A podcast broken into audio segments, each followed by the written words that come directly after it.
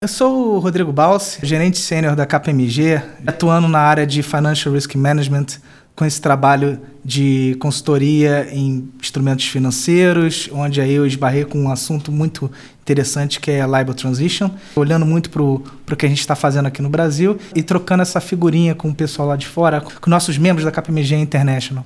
Olá pessoal, sou Luciano Acleto, sócio líder de Accounting Financial Risk da KPMG no Brasil. É, eu coordeno uma área que ajuda as instituições financeiras no Brasil a fazer a transição para as novas regulamentações internacionais e locais, do ponto de vista é, de impactos nos seus processos, tecnologias e pessoas.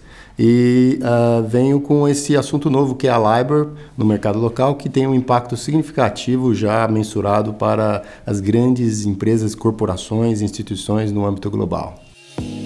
A LIBOR é uma das inúmeras taxas de referências interbancárias disponíveis no mercado. Com cerca de 30 anos, a LIBOR passou a ser usada como taxa de referência diária nas transações internacionais em cinco moedas: o dólar americano, a libra esterlina britânica, o iene japonês, o franco suíço e o euro. Sua base de cálculo se fundamenta em taxas teóricas derivadas de juros oferecidos para grandes empréstimos entre bancos internacionais que operam no mercado londrino e sendo definida por sete diferentes prazos: um dia, uma semana, um mês, dois meses, três meses, seis meses e um ano. No início de 2012, uma investigação internacional atraiu a atenção da mídia sobre um vazamento de e-mails entre banqueiros e trouxe à tona a manipulação de taxas de referências interbancárias. No podcast que começa agora, Rodrigo Balsi, que participa de um grupo de trabalho internacional com 23 jurisdições envolvidas e Luciano Anacleto falam dos impactos gerados pela extinção da LIBOR. Entre 2011 e 2012 teve uma investigação, né? É, e descobriram alguns e-mails trocados entre banqueiros com manipulação da taxa. Na verdade, o Banco Britânico ele recruta 17 instituições financeiras com porte global e elas reportam para o banco o nível de negociação que tem de taxas interbancárias para empréstimo entre os bancos, é a estimativa da taxa, né? E aí o banco pega essa informação e distribui para os que a gente chama de vendors, que é a Thomson Reuters, a Bloomberg. E fica de uma forma dinâmica no mercado sendo feita dia a dia, né? Se você tiver alguma manipulação de taxa antes dessa informação do branco britânico, você tem um problema no mercado muito grande. E o tamanho desse problema é uma exposição global de 420 trilhões de dólares em contratos, considerando que, desse montante, metade seria em dólar americano. Eu diria aí que uns 95% dessa exposição vem de derivativos, que são operações que geram alavancagem naturais no mercado, ou seja, é, elas são hipersensíveis a qualquer modificação de preços e podem gerar aí grandes efeitos dominóis, que foi exatamente o que a gente viu acontecendo em 2007, quando a gente teve a quebradeira de bancos. A ideia do Banco Britânico é sair de uma taxa que é modelada para uma taxa que é transacionada. Ele não quer mais ser o responsável por determinar com base quantitativa e com julgamento de outros 17 bancos que formavam isso de forma dinâmica diariamente para eles, e ele quer migrar para falar o seguinte: olha, Banco Central americano, Banco Central europeu,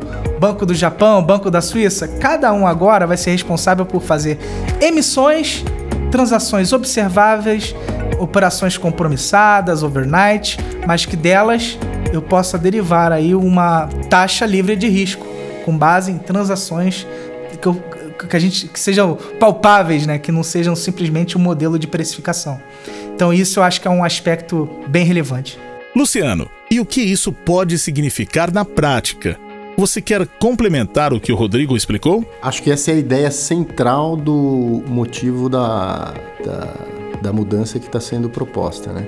Então a gente sai da do, utilização de julgamento é, de especialistas de grandes instituições e no lugar dessas, uh, desse julgamento, com base em transações observadas, a gente passa para uma proposta de taxa, de livre, taxa livre de risco com base em dados uh, transacionados. Ou seja, você tem como comprovar forma mais científica e quantitativa, né, que o que está sendo dado de taxa para o mercado é uma taxa realmente baseada em transações que foram observadas, não somente no julgamento de, de especialistas de mercado. Então isso tira um pouco da subjetividade e passa para um modelo uh, que é mais uh, transparente para o mercado. Mas a partir de quando a LIBOR estará extinta, Rodrigo? Entre 2012 e 2017 isso foi estudado. Não é uma coisa simples, você não vai propor uma solução de negócio, uma exposição de mais de 400 trilhões de dólares da noite para o dia. Foram debatidos alguns papers, algumas questões interessantes de como propor uma solução.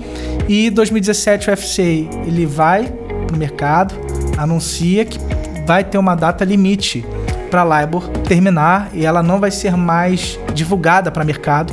Essa data é 31 de 12 de 2021, ou seja, virou o calendário 1 de janeiro de 2022. A ideia é que não exista mais a LIBOR e aí os mercados vão ter que utilizar outras taxas livres de risco para fazer seus cálculos, suas avaliações é, e, negociações. Ouça a segunda e a terceira parte do podcast com Rodrigo Balsi e Luciano Anacleto, que falam sobre os impactos com a extinção da LIBOR.